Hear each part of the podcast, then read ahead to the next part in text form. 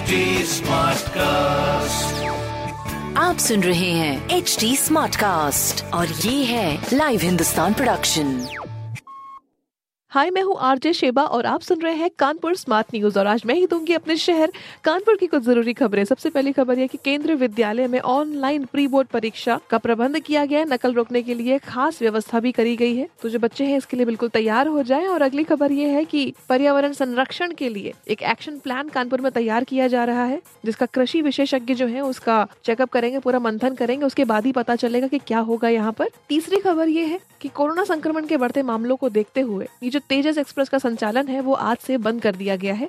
बाकी कब से होगा ये सब आपको पता चल जाएगा। ज़रूर आप पढ़िए हिंदुस्तान अखबार ऐसी खबरों के लिए।